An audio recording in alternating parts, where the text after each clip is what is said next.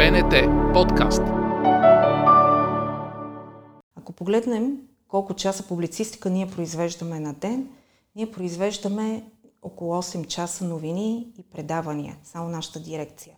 Ние даваме достъп до ефир на много политици, на хора, които, в които е властта и които трябва да отговарят за това, което те правят. Смятам, че това е нормалното. Журналиста да попита, а този, който държи властта, да даде отговор на конкретния въпрос. Също така питаме естествено и зрителите или пък да ги наречем, може би, хората, които задават въпроси. Аз мятам от това, което съм виждал във всичките тези години, че най-често а, агресивните журналисти, тези, които се опитват а, с агресия да наделят на събеседника, го правят и заради това, че не са подготвени добре. Едно е да зададеш 10 пъти възпитано един въпрос и да постигнеш ефект. Съвсем друго е да го зададеш и 10 пъти, но доста агресивно, нападателно и нахално и да не постигнеш никакъв ефект. Мисля, че практиката го показва. 1960 Кипър и Камерун обявяват независимост. Земетресението с най-голям измерен магнитуд разтърсва Чили –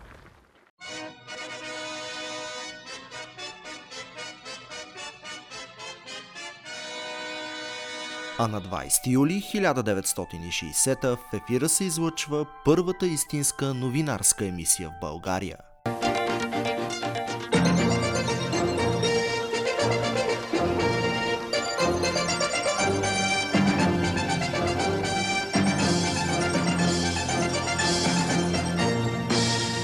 Вече 60 години по света и у нас разказва за всичко важно в живота ни, а Българската национална телевизия е синоним за проверени факти и качествена журналистика. Днес емблематични лица от екрана застават зад микрофона, за да споделят с нас как да отсяваме фактите, как да не станем жертва на дезинформация, как да плуваме уверено в морето, в което всеки е медия. Започва Мегра, поредицата за медийна грамотност на БНТ подкаст.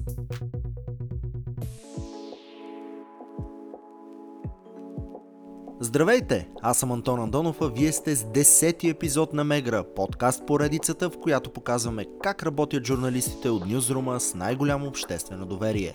Говорим и за това как се гарантира достоверна информация и качествена публицистика, а с поредицата отбелязваме и 60-я рожден ден на посвета и у нас – Епизодите на Мегра са достъпни в Spotify, Apple Podcasts, SoundCloud и Google Podcasts. Вярваме, че подкастът ще е полезен както на обикновените потребители на информация, така и на студентите по журналистика. Затова можете да ни откриете и на обновения новинарски сайт на Българската национална телевизия bntnews.bg. Ето какво се случи в миналия епизод на Мегра, когато ни гостуваха Спас Кьосев и Даниел Михайлов. Когато си на улицата, естествено средата е далеч по-неконтролирана. Всеки момент нещо може да се обърка, зависиш много повече от технически условности. И общо взето не е лошо да се ходи на терен, но за мен винаги основна цел е да съдържанието да бъде такова, че да оправдае позицията ти и присъствието ти там, а да не е просто декор, защото декорите се сменят. Може би ако трябва да допълня спас, разликата е усещането от това да си в студиото и това да си навън. И наистина да, контрола навън е много по-малък, не си сигурен какво точно ще се случи, нямаш пряка връзка с продуцент.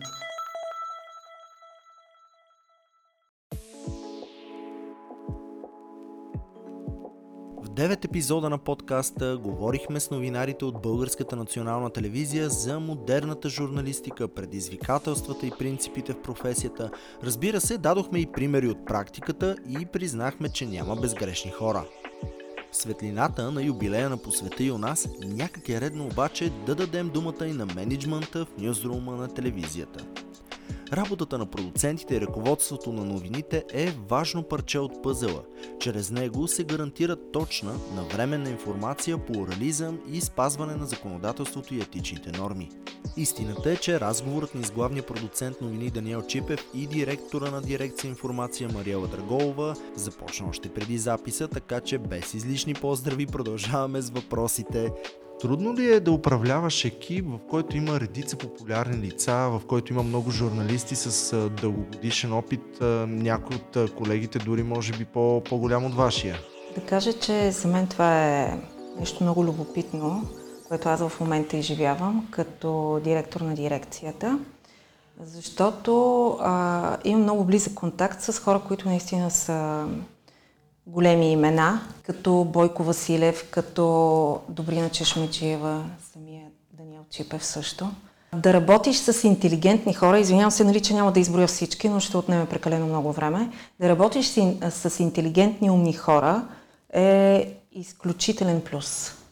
Много се радвам, за мен това е удоволствие. Всеки от тях разбира, когато аргументирано му поднесеш някоя информация, естествено аз много се слушвам и в техните мнения, защото за мен те са ценни и важни.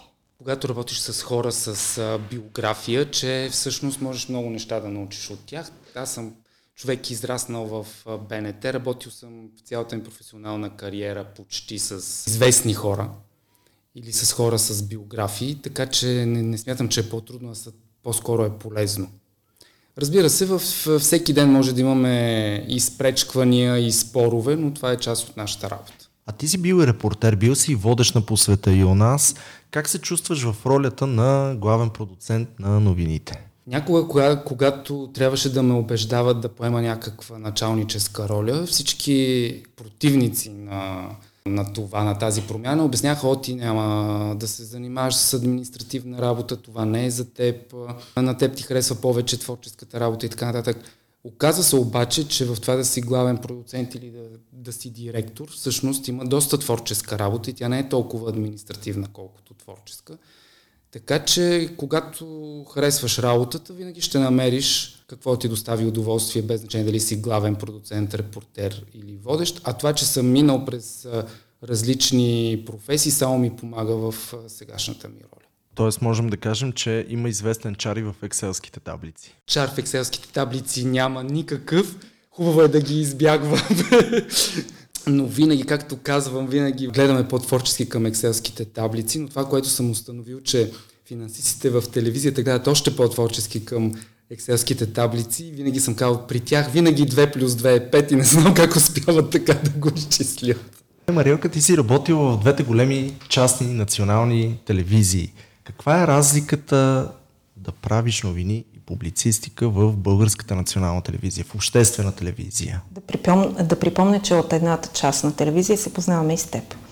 Точно така. Да. А, всъщност аз започнах в БНТ след това имам опит в BTV, където съм била около 10-11 години и малко в нова телевизия, където съм работила две години. Особена разлика в правенето на публицистика, тъй като съм работила предимно в сутрешните блокове на двете телевизии, частни, а и тук в БНТ няма, защото поднасянето на информацията става горе-долу по един и същи начин. Има обаче едно нещо, което е задължително за БНТ – препоръчителна за повечето медии, задължително за БНТ, това е да има равнопоставеност между различните мнения.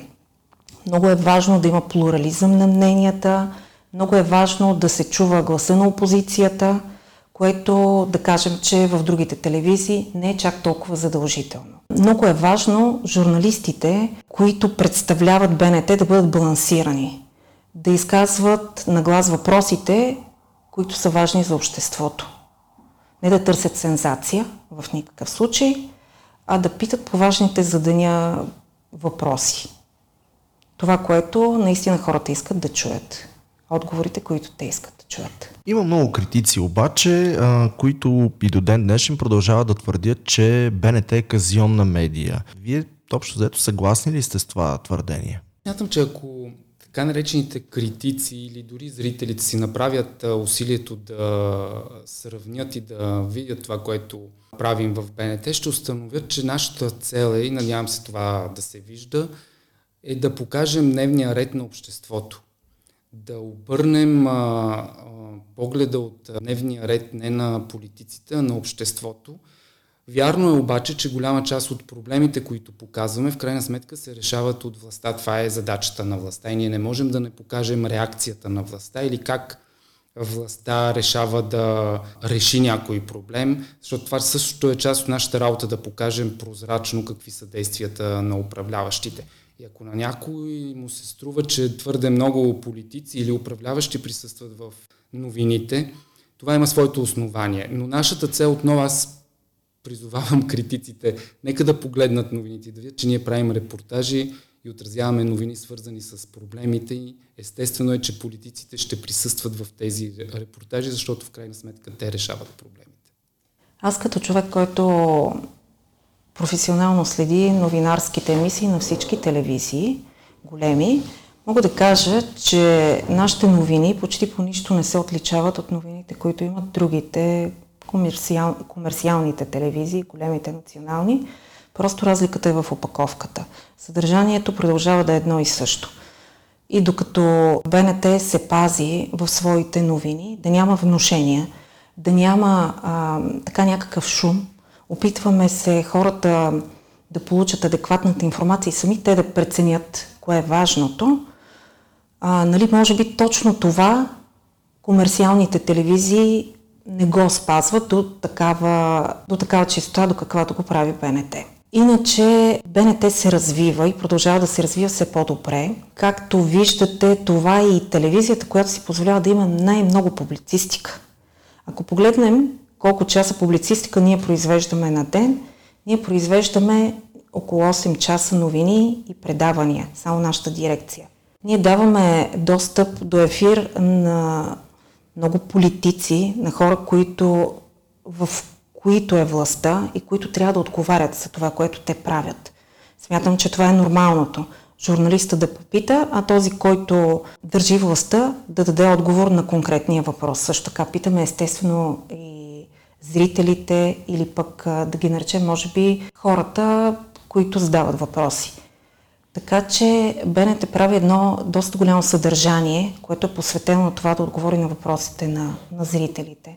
Не мога да кажа, че тя взема страната на управляващите в никакъв случай, защото журналистите са изключително свободни да изразяват своят чрез своите въпроси това, което мислят. Добре, де, но има а, други критики, понеже стана дума за задаването на въпросите, че изобщо хората а, по телевизиите като цяло са доста меки.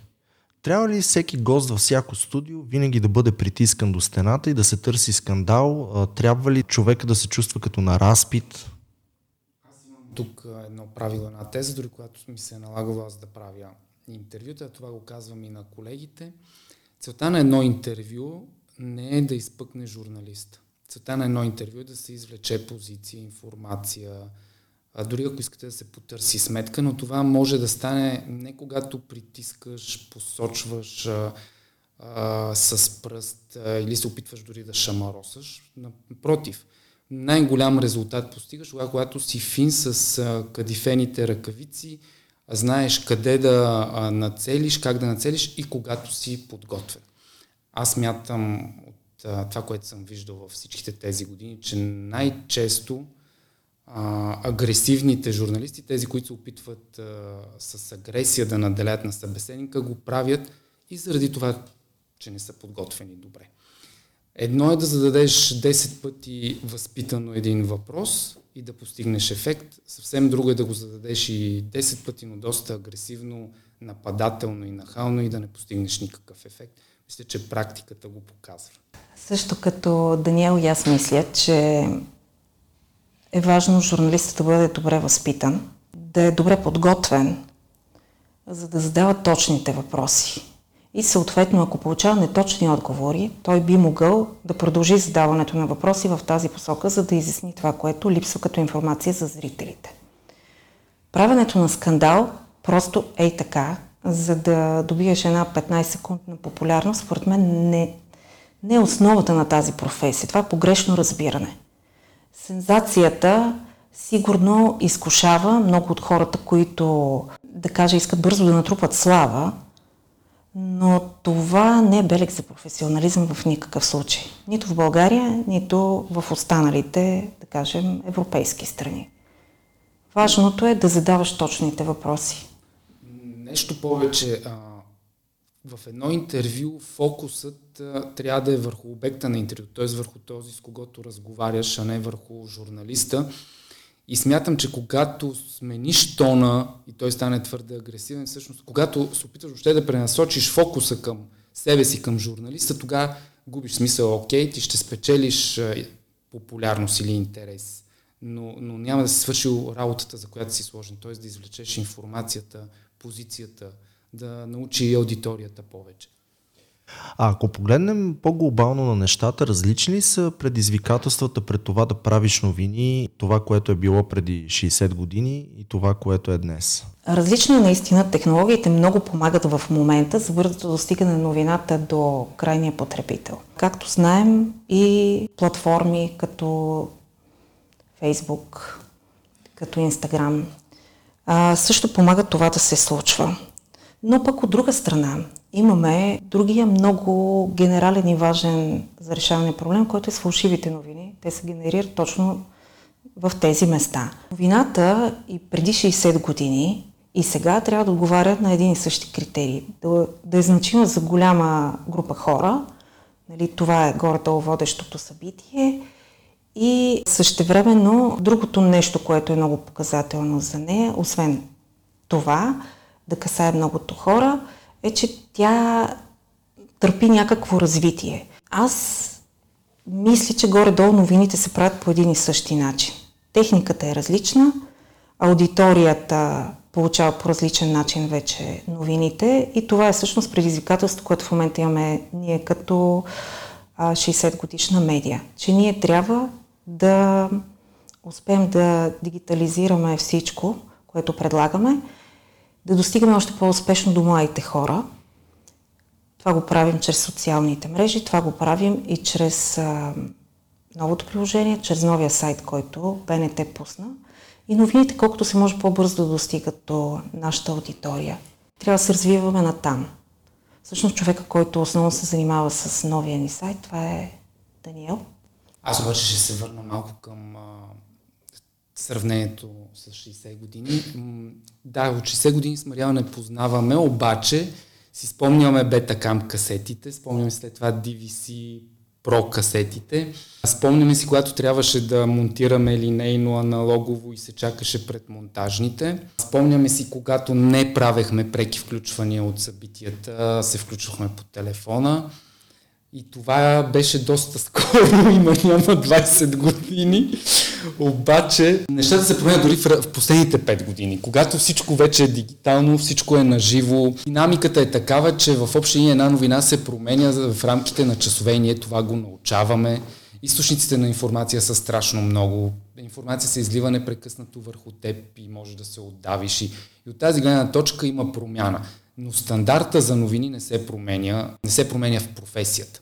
Това, което се опитваме всъщност да запазим този стандарт, без значение каква е динамиката на промяната на технологиите и каква е въобще динамиката на различни източници на информация, дигитални платформи и така нататък. Иначе да, стремежа на БНТ и ти знаеш много добре да разшири своята аудитория и да стигне до повече млади активни хора и това може да стане само чрез дигиталните платформи. Това знаеше приоритети и работим страшно много върху развитието на тези платформи. По този повод бих казал, че bntnews.bg се развива изключително динамично и тя беше, как да кажа, имахме, може би, добрата реакция именно по време на COVID-кризата да, да успеем да пуснем и приложението, заедно с колегите от БНТ Мултимедия, да доразвием новата структура на сайта, и това се забеляза от аудиторията точно в момента, в който имаше глад от информация.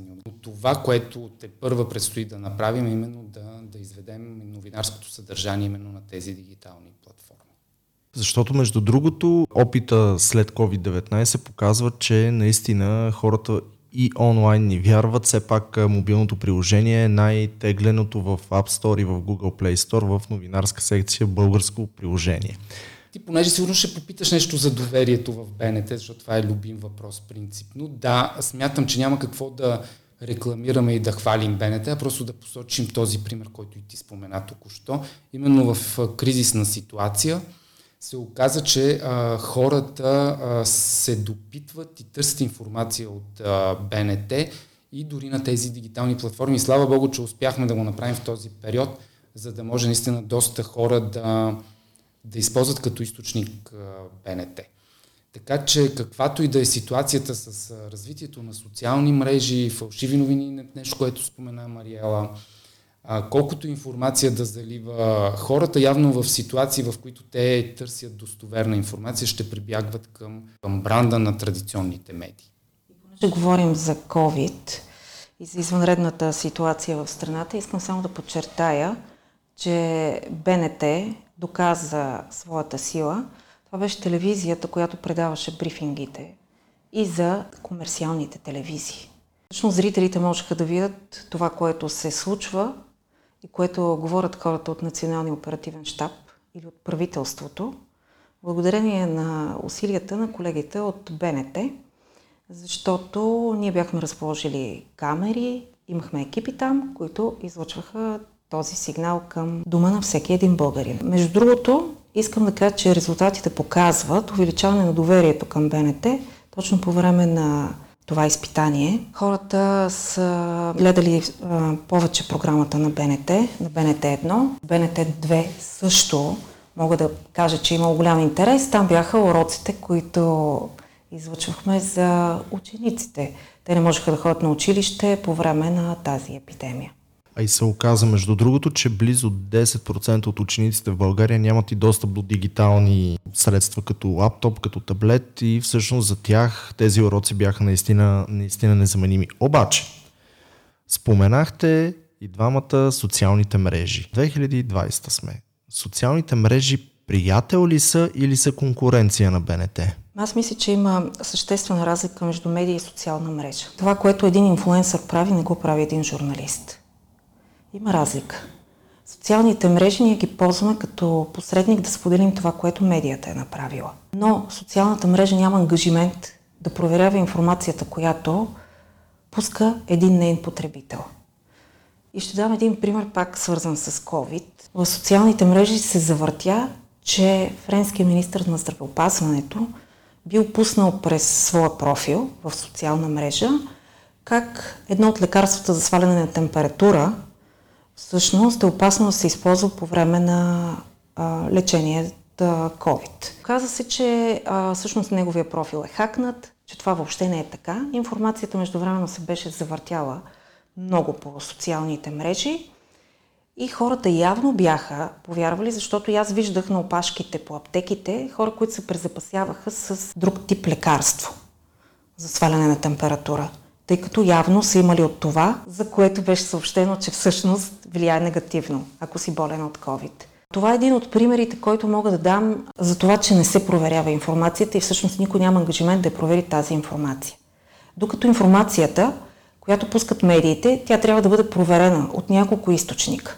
Знаем по правило поне от два. Тя трябва да бъде засечена и тогава да бъде пусната на нашите зрители, на нашата аудитория – като а, информация, която е важна за тях като новина. Това е една от основните разлики. От друга страна, социалните мрежи са и м- безграничен източник на информация вече.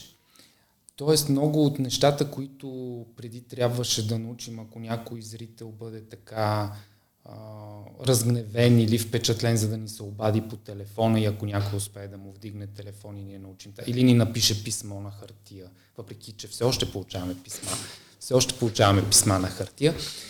Ако преди чакахме на тази, как да кажа, активна, активност от зрители, сега не е необходимо да чакаме, защото те са достатъчно активни в социалните мрежи. Ние, журналистите, използваме социалните мрежи и като източник на информация, където вече срещаме този проблем, за който говори Мариела. Вярно ли е това или не е вярно? Защото тези дни видях един във Фейсбук едни снимки с паметник на Чърчил в Великобритания с надписи на български, популярни надписи на отбори. Това ясно е, че не е вярно, но съм сигурен, че една голяма част биха повярвали на, на че е така. Непрекъснато можем да се сблъскаме с, с такъв тип целенасочени провокации или може би неволни не информации. Често се получаваше, че някой е починал а, във Фейсбук и се оказва, че като провериш тази информация, нали, не е точна и че човека е жив и здрав или е починал много отдавна. Затова, може би тук е важно ако ние журналистите се учим в крачка, може би идват едни поколения, които в училище трябва да имат такова образование, такъв предмет, който да не се казва медийна грамотност, защото звучи малко досадно, но може да се казва по друг начин и учениците, т.е. следващите поколения да израстват с умението да отсяват важното, достоверното от фалшивото.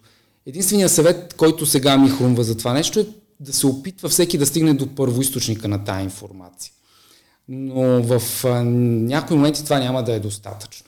Така че сега е доста сложно от една страна ние да си отсеем информацията, от друга страна ние не искаме да се бием с социалните мрежи, защото там всеки е журналист, поне се мисли за такъв, а ние трябва да запазиме нашите професионални критерии, ние трябва да се опитаме да запазим достоинството на професията и да разграничим социалната мрежа и медията са две различни неща. Казваме традиционна медия с модерни канали. Нали, така, Фейсбук е един модерен канал, по който да стигнем до, до хората. Тук използваме мрежите и за да стримваме наше съдържание, защото знаем, че голяма част от младите хора, които предполага се и изследванията така показват, не гледат телевизия по традиционния начин, т.е. ефирно. Нямат нищо против, напротив, ще видят информация, която е от традиционната медия, ако тя е пусната в социалните мрежи. Така че да сочваме усилия на там, да предаваме на живо, да стримваме, да пускаме съдържание наше, което да, е, да стига до тях благодарение на социалните мрежи, освен през апликациите на БНТ. Освен това, а, и интернет и социалните мрежи променят дори не толкова вкуса, колкото критериите на аудиторията за това, кое е важно и кое не е важно. В нашето класическо образование се казва, че по-голяма новина е тази, която се случва по-близко до аудиторията. Случаят обаче с протестите в Съединените щати, вече в цяла Европа заради полицейското насилие, показва точно обратното. Изключително огромен интерес то на младата аудитория към тази тема, въпреки че тя е толкова далеч от реалната действителност в България. Напротив, това е тема, която и в, преди всичко в интернет, в сайта и в а, приложението бележи голям интерес и оттам, разбира се, в телевизионните новини, но аз лично не съм очаквал, че това би била интересна тема за българската аудитория между 22 и 30 години, а това е така в момента. Тема стана известна и благодарение пак на социалните мрежи. Когато кадрите се появиха, те се появиха първо в социалните мрежи, а тогава вече медиите ги разпространиха нататък. И медиите тук с тяхната роля, американските медии, нали, те потърсиха отговор от полицията и от другите институции, защо и как стига до това насилие. Всъщност на подобни процеси ли дължим това, че много политици и много публични личности като цяло започнаха да използват социалните мрежи като медии? Нали, свидетели сме почти на ежедневни стримове, на твитовете на Тръмп, да, той имаше неприятности с туитовете си. Това по повод фалшивите новини. Нали? Тук вече много сложен а, въпроса с а, докъде социалните мрежи трябва да чекват, да проверяват информация и да ти кажат това е фалшиво, това не е фалшиво. Но по повод социалните мрежи, честно да ти кажа, аз се очудвам защо политиците предпочитат а, офи, да лансират официални позиции през социалните мрежи Някога това се случваше в мейли от прес-службите, сега става през социалните мрежи. Смятам, че, смятам, че те го правят, защото а, стигат бързо и веднага до по-голям кръг от а, аудиторията. Включително така наречения феномен джипката на Бойко Борисов. А той, съм убеден, че го прави, защото в този момент стига до много по-широка аудитория и до много повече хора, отколкото след 7 часа в централните новини, на която и да било друга телевизия. И, и то а, без да бъде редактиран, без да бъде отрязана на някаква определена част, а в пълната му цялост, всичко, което е казал, всичко, което е видял, стига до аудиторията. Надявам се, че все пак телевизията ще остане предпочитана медия за политиците. Защото пък виждаме, че в критичен момент все пак избират телевизията. Аз също да искам да допълня нещо към това, което и Даниел казва. Наистина понякога в новинарската емисия, която е в определен час, и в една минута или в две трябва да сбиеш цялата информация, която е казан, казал един човек от властта, да кажем. Както и ако има отговор от други хора. Докато с а, стримването в социалната мрежа той печели първо, че е сам, казва си абсолютно всичко, което той иска да си каже, няма журналисти около него, които да му задават въпроси, бързо добива популярност. От друга страна е на една ръка разстояние от хората. Те могат да му пишат, да го лайкват, Всичко това, нали, ние го виждаме. Да. Точно в тази посока социалните мрежи като че ли така доста ни разделиха и доста ни поляризираха. Как се прави журналистика в такава поляризирана ситуация? Когато знаеш, че всяко нещо, което кажеш по телевизията, ще бъде подложено на безпощаден съдебен процес във Фейсбук, например? Само един начин. И то е да се спазват правилата на журналистиката. Изключително е важно информацията, която се поднася, да е достоверна, да е проверена, да е точна, да са ясни, да са ясни източниците на информация. Хубаво е, когато правиш новини, да не ги смесваш с коментар. Коментарите, за тях имаме предавания, които би следвало точно с това да се занимават, с коментар и с анализ. Според мен, ако всичко това се прави по тези правила, ако се спазват етичните норми в журналистиката, не би следвало а, да се получава разделение.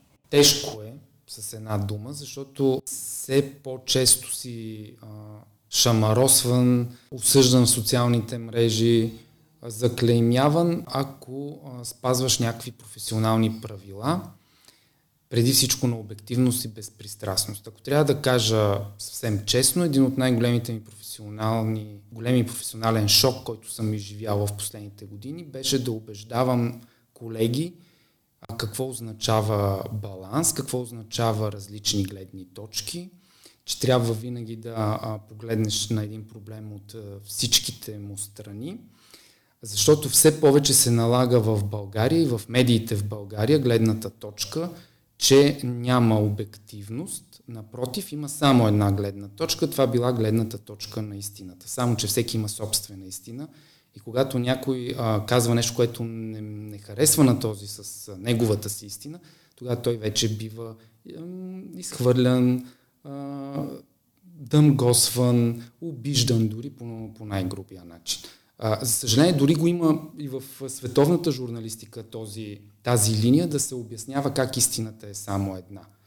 И как на а, определена истина, ако има 100 души, които я защитават, а само един защитава обратната гледна точка, то защо трябва да даваме думата а, и да правим популярна тази една гледна точка? Ами да, защото всеки трябва сам да прецени кое е правилно и кое не е правилно, а не да му посочваш с пръст. Така че ние сме пред изключително сложна ситуация да воюваме и БНТ това го е правило отдавна. И ще бъдем все по-сложната ситуация да воюваме, че трябва да се показват различни гледни точки. Подкрепям всичко, което казва Даниел, защото и аз така мисля, че важен е всеки един човек и неговото мнение. Ние не сме а, обществото, което беше едно време. Аз съм живяла в другото време, когато така ни промиваха мозъците, имаше една истина и тя беше истината на партията. Това време безвъзвратно отмина. Искам хората да се развиват, да мислят в различни посоки. Това е красотата на живота, на, на това, което сме ние.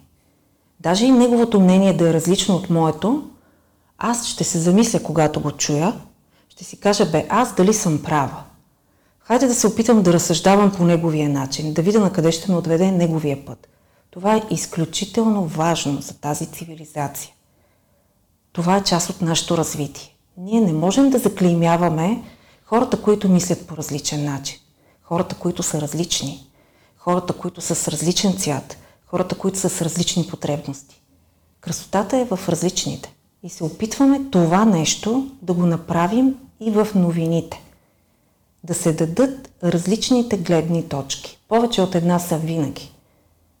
Ние като се съберем планьорка, както наричаме събирането за новините, все още се използва този термин, чуваме толкова различни идеи. Всеки един се вълнува от нещо, което за него в момента е важното. Дали ще може да пътува, на, да отиде на море, а друг се вълнува от това докъде ще стигнат протестите. Това е хубавото. Не е хубаво, когато а, всички започнат да мислим по шаблон. Инструмент за пиар, инструмент за натиск или истински работещ инструмент са етичните правила в професията или етичния кодекс на българските медии, например? Според мен те са принципи, които трябва да се спазват. Ако тези принципи се спазват, те улесняват работата и защитаването на професионалните стандарти. Начина по който ти правиш едно интервю, едно предаване или една новина. Хубаво е да има правила. Не казвам, че те... можем да задължим всички да ги спазват, но хубаво е да има правила, според мен. Хубаво е журналистиката, все пак като свободна професия, да има някакви граници, докъде да стигаш. Например, можем ли да показваме деца жертви на насилие? Трябва ли да има правила? Според мен трябва да има трябва, правила. Да. да. Трябва ли да се стига до ситуации, аз това нещо, понеже съм го виждала в репортаж, човек, който е излязал, не в БНТ, от а, катастрофирал автобус, да бъде интервюиран, вие как се чувствате? Според мен точно тук трябва да има правила. Наистина, понякога адреналин е доста висок за репортерите, които са на място. И разбирам, че те искат да направят повече и повече. Да минат закръщенията, да добият още малко информация. Ако има такива правила, които да казват, че това е коректно, а другото не е, това би улеснило техните действия. Ще погледна на етичния кодекс от друга гледна точка. Какъв етичен кодекс, когато в България журналистиката е забравила азбучните правила? Как се прави понякога в някои медии журналистика в момента? Някой пише нещо във Фейсбук. Някой дори може да не е някой, ние много добре да познаваме този човек. Приемаме го това като категоричен и неопровержим факт. Създаваме от него материал в сайт или в телевизионна емисия, без да проверим друга гледна точка, без да сверим има ли документи за това, няма ли документи за това, без да потърсим дори засегнатата страна в а, този фейсбук пост или в този документ, който е сложен в фейсбук или където и да било. Така че само преследвайки определена цел, една медия е способна да, да работи по този начин. И това са медии от различен спектър, само това искам да уточня. Това не, е, не са само медиите от така наречения жълт а, спектър, както обичаме да казваме ние журналистите. Това са от всякакъв спектър. От тези, които също се удрят в гърдите и казват, че са качествена журналистика. Взимат нещо пуснато някъде, приемат го като категоричен факт, без да го проверят, без да направят елементарното професионално усилие да се обадят по телефона и да попитат засегнатата страна, така ли е, не е ли така, каква е вашата гледна точка по случая и хоп, тиражира се това нещо. Така че смятам, че ние трябва да се върнем към класическите правила в журналистиката и след това, разбира се, да обсъждаме трябва ли ни етичен кодекс, не ни ли трябва етичен кодекс и така нататък. Като каза именно това връщане към базисните правила, трябва ли да бъдеш задължително журналист по образование, за да се занимаваш с журналистика? Значи ние с Мариела Драгова ще ти кажем задължително, защото ние сме завършили факултета по журналистика в Софийския университет и категорично смятаме, че трябва да си завършил журналистика.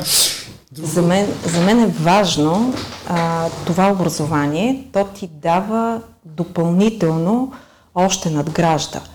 Карате да четеш повече, да се интересуваш още, да видиш основата на журналистиката, да си дадеш сметка върху какво ти ще стъпиш. На къде отиваш? Например, това, което учиш в факултета по журналистика, през цялото време ти си мислиш, че се сравняваш. Аз мога ли да бъда като Ботев, Йосиф Хербст, Хемингуей? Това са класици в журналистиката, Маркес, които са огромни имена и ти си кажеш, аз трябва да бъда като тях. Аз трябва да се опитам толкова интересно да пиша, така да завладявам публиката, да достигам до толкова много хора по техния начин. Аз трябва да бъда нещо в тази посока.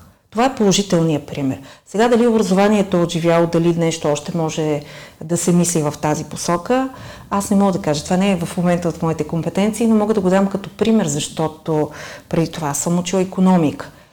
И като човек, който е завършил економика, искам да кажа, че почувствах жаждата и необходимостта да уча и журналистика, за да мога да съм адекватна и в журналистическата професия. Почувствах го като някакво нещо допълнително, което аз трябва да го имам.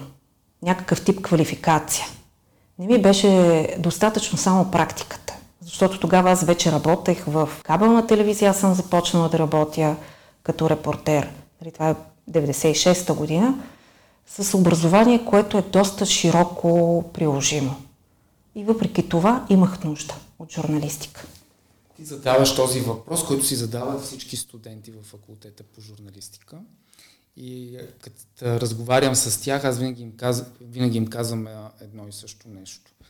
Добрите журналисти в България не са излезли от факултета по журналистика, но най-добрите са излезли от там.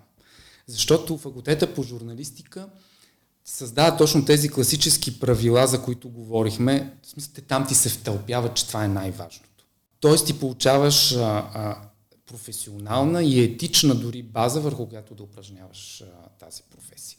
И затова е важен факултета по журналистика. Иначе ние работим с много колеги, които са завършили какво ли не и са добри журналисти наистина и правят страхотни неща. Но тези колеги, които са завършили факултета по журналистика, те имат тези професионални жалони, да ги кажем, тези фарове професионални, които ги водят. Добре, хипотетична ситуация. Аз съм току-що завършил студент от факултета по журналистика и идвам при вас, защото искам да получа работа в БНТ. На какви условия трябва да отговарям, за да започна работа в новините и публицистиката от една страна и на какво бихте ме научили вие? Имаме стъжанска програма, БНТ Академия, която сега трябва да започне. Тя не може да стартира заради COVID епидемията, но ще дойдат при нас журналисти не само от факултета по журналистика, от УНСС, от Нов Български университет. Това, което ние ще направим е те да бъдат в реалната ситуация, в нюсрум, да бъдат на снимки с оператори, за да видим как ще се справят практически. Може би това не е било много силно застъпено в обучението, доколко те ще могат да пишат текст, доколко те ще могат да подредят правилно нещата, които имат в един журналистически текст, доколко те ще искат да се учат. Тук аз винаги казвам, че за мен важни са младите хора и техния адреналин, който мисля, че а, така е нещо, на което може да стъпим. Много ми харесва желанието при младите хора да правят повече и повече и за това много залагаме на тях. Иначе, а, след тази стъжанска програма, хората, които се откроят, ние ще им предложим а, някакъв тип договор, с който те започнат работа в БНТ. А ако питаш за работа, която не минава през тази стъжанска програма, мога да кажа, че а, БНТ редовно обявява конкурси за свободните позиции и а, съответно правят се конкурси за всяко едно място тук. Дали ще бъде репортер, дали ще бъде редактор, продуцент или някаква друга длъжност, обявяват се конкурси. Действа се традиционно. Всеки път, като дойдат стъжанти, първият въпрос, който задаваме, искаш ли да си водещ? Ако искаш да си водещ, можеш веднага да си тръгнеш. Защото а, повечето идват на стаж в телевизията с огромното желание, че утре ще бъдат на екран и ще бъдат водещи. От прогнозата за времето до новините и всякакви други ентертеймент програми. За да стигнеш и да станеш водещ, трябва да извървиш много голям път. И човека, който иска да работи в БНТ, трябва да е преди всичко любопитен и да бъде готов от това да носи кафе до това да стане водещ. БНТ застрахована ли е от фалшиви новини? Си иска да кажа, че е застрахована, но не съм убеден. В смисъл, толкова от всякъде вали информация, че не знаем в кой момент, в каква ситуация ще изпаднем, но това, което правим е да проверяваме много внимателно всяка информация, която ни направи впечатление. Първо. Второ, трябва да имаме предвид, че вече а, хора, които носят авторитета на определена институция, също лансират фалшиви новини. Нещо, което а, в някаква степен а, не ни връзва ръцете, но ни прави някакси по... понеже трябва да сме по-реактивни. Тоест, ако един политик каже нещо и той го каже днес, ние днес ще го пуснем. Това вярно ли или не е вярно, ние не можем веднага да го докажем. В момента, в който разберем истината, разбира се, ще я разкрием. Така че, ако ретранслираме фалшиви новини на авторитетни хора, моля да ни извинат. Значи ние се пазим от фалшивите новини, като проверяваме информацията, която влиза в нашите новинарски емисии. Хубаво е информацията да се засича от няколко източника. Хубаво е наистина да знаем откъде идва една новина. Когато е ясен източника и то не е някой сайт, който е със странно име, от рода на малко пернато животно, или пък а, някакво хладно оръжие, да, някакво сечиво или хладно оръжие. Да, ясно е, че а, такъв източник на информация гарантира, че може би тази информация не е достоверна. Важно е да знаем, както каза и Даниел, откъде е тръгнала тази информация, тази новина.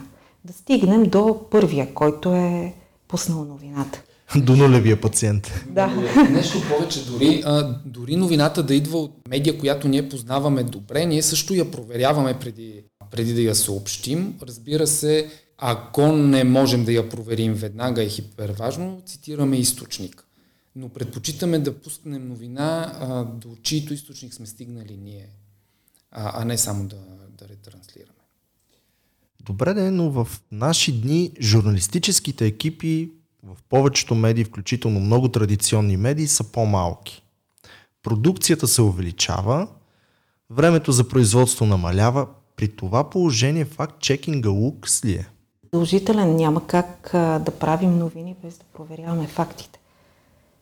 Не може това да си го позволим, независимо колко малко са репортерите, които трябва това да го свършат. Просто по-добре да забавим пускането на новината, поне така мисля аз, но да сме сигурни в нейната достоверност, отколкото да бързаме и да пускаме непроверена информация. Не бива да олекваме пред а, нашите зрители, пред нашата аудитория. Хубаво е това, което им поднасяме, наистина да бъде с качеството на БНТ. Това е някакъв тип гаранция. Помните ли едно време хората какво си говориха? Това е така, защото го казаха по новините. Тогава БНТ беше единствената. И това беше еталона за качество и за истина. Казаха го по новините. Край така е. Всъщност ти засягаш един глобален проблем в нашата професия това е а, отказа дори на големите медийни корпорации, да кажем в Штатите, да инвестират в журналисти. Защото преди 10 на години след 2008 година голямата криза, сега най-вероятно ще се случи същото, защото някои от по-традиционните медии бяха ударени от COVID, се пристъпи към съкръщаване на, на, на работещи журналисти, нали, за сметка на а, висшите функции в висшите служби в, в журналистиката, на продуцентите и така нататък, което доведе до понижаване именно на, на качеството на, на журналистиката. В същото време обаче заради социалните мрежи се появяват а, и дигиталните платформи се появяват и нови журналистически професии и факт-чекинга, за който споменаваш, и дейта журналистиката, която е нещо абсолютно непознато за България все още. Така че според мен те първа ще се преструктурират редакциите и може би надявам се това да стане и в България, може би един ден БНТ, но все още е рано. В редакциите ще инвестират в уменията, в този тип умения на журналистите, в факт-чекинга, в дейта журналистиката. Може би ще си имат някакви роботи. Ами интересното е, че работа. сега това малко не ни влиза в нашото, в нашото поле, но а, скоро в БНТ а, би трябвало да задейства, а, да бъде активиран робот, който ще работи преди всичко при колегите в, в спорта. Колегите в финландската телевизия работят с робот, който пише спортни материали. Това е интересен факт, защото тогава колегите там такива като нас от а, кръв и плът се почувствали изключително застрашени как сега ще ги уволнят всички, защото роботи ще пишат материалите. Не, оказа се, че няма да уволнят никой, но просто е много по-рентабилно да въведеш масив от данни и този робот да ги визуализира, отсее и структурира. Така че скоро колегите от спорта ще им, в БНТ ще имат и тази възможност робот да им помага различен начин ли потребявате информация, когато сте в нюзрума и когато се приберете вкъщи? Ще кажа преди Марияна, по време на COVID, а, заради противоепидемичните мерки, за да ограничим евентуално заразяване и така нататък, разделихме нюзрума на три екипа, за да може всеки да, да работи в по-защитена зона и по-сигурно.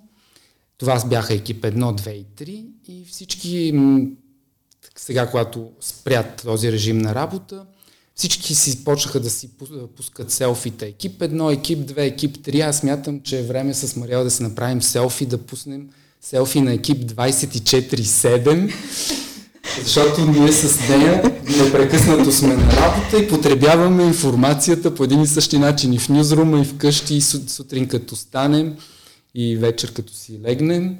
И а, дори докато готвим, слагаме плочки или управяме балкона, през цялото време по един същи начин потребяваме информация. Много е досадно, защото за, мой, за моето семейство, например.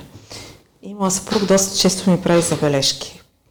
Защото аз понякога даже включвам в къщи а, няколко източника на информация. Върви телевизора на някой от каналите.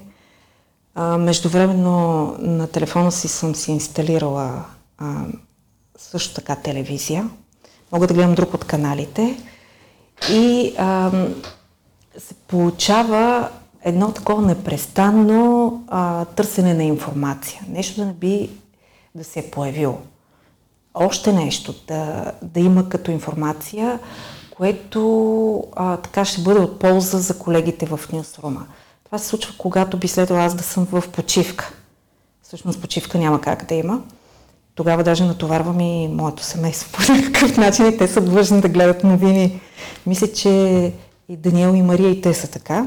Докато тук, като съм в нюсрума, информация, която потребявам по темите, мога да говоря с репортера, който е бил на снимки. Това е може би по-различното, да питам за някакви нюанси, нещо допълнително дали е казано. Тъй като на пресконференции, на интервюта се казват много неща, една част от тях ще влязат в новините, другата част може би няма в момента да станат ясни. Но това ми дава нещо допълнително как да си направя някакви свои преценки как ще се развият нещата по някоя тема в бъдеще. Евентуално за това. В общи линии тази професия изисква постоянно, както знаеш ти, постоянно да си на линия, постоянно а, да ползваш източници на информация, да четеш, не можеш да спреш за момент, не можеш да излезеш в отпуска и не можеш да си изключиш телефона. Тази година по света и у нас става на 60. Всички питам защо зрителите трябва да се доверят на новините и на публицистиката на БНТ? Очаквам вие също да ми дадете този отговор, но искам да ви попитам и нещо друго. Какво ще кажете, когато съберете на планьорка колегите в Ньюзрума? Тази годишнина, кръгла годишнина, е много значима. 60 години новини, първите новини са това. Това е наистина една голяма емблема. Това наистина е много тежка роля. Ние трябва да продължим в тази посока, като имаме предвид всичките трудности, които имаме като конкуренция, като конкурентна среда в днешно време. Аз първо смятам, че може би ще им благодаря, защото голяма част от хората, които са в Ньюсрума, изкарват поне по 8 часа на работното си място, опитват се а, така да дадат най-доброто от себе си в тази професия, за да бъдат а, зрителите на БНТ информирани. И другото, което мога да им кажа е, че най-важният урок, който ние научаваме, докато упражняваме нашата професия, е как да бъдем екип. Тъй като той в новините, и не само в новините е така, а водещия репортера, той може да е много гениален, но е зависим от хората, които са около него – които са операторите, монтажистите, звукорежисьорите. Просто ние сме едно цяло, ние сме един екип. И в това е нашата сила. А иначе а, за 60 годишната на БНТ а, новините могат да открехнат така съвсем леко завеста и да кажат, че ще направим една поредица, която ще бъде с лицата на БНТ новините – и те ще кажат а, как се чувстват тук, какво ги е довело в БНТ и защо магията на телевизията продължава да е жива за тях и до ден днешен. Имаме хора, които работят тази професия повече от 20 години все пак. Всъщност 60 години посветени у нас е една огромна, а, една огромна тежест защото ние имаме зад гърба си страшно много поколения, които са дали страшно много на, на, на БНТ, на новините, на телевизионната журналистика. Въобще нека да кажем, че може би до 93-та и там някъде единствената телевизионна журналистика се е правила, правила тук в БНТ. Така че това много тежи на нас, как ние от тук нататък ще продължим. Вярно е, че тези 60 години имат и своите по-противоречиви времена. Имало е своите върхове, своите а, падения телевизионната журналистика, но все пак а, на гърба ни се носи страшно много опит. Страшно много грешки са направени, страшно много добри неща са направени и, и, и все пак се е стигнало до някаква, до защита на някакво добро име на, на новините на БНТ. И за това м- нашия дълг е от тук нататък да, да, ги направ, да направим тези новини още по, по-добри, с още по-огромно доверие към, към нашата работа. Със сигурност ще кажа, че конкуренцията ни дебна от всякъде и ние не трябва да забравяме, че работим в огромна конкуренция в момента.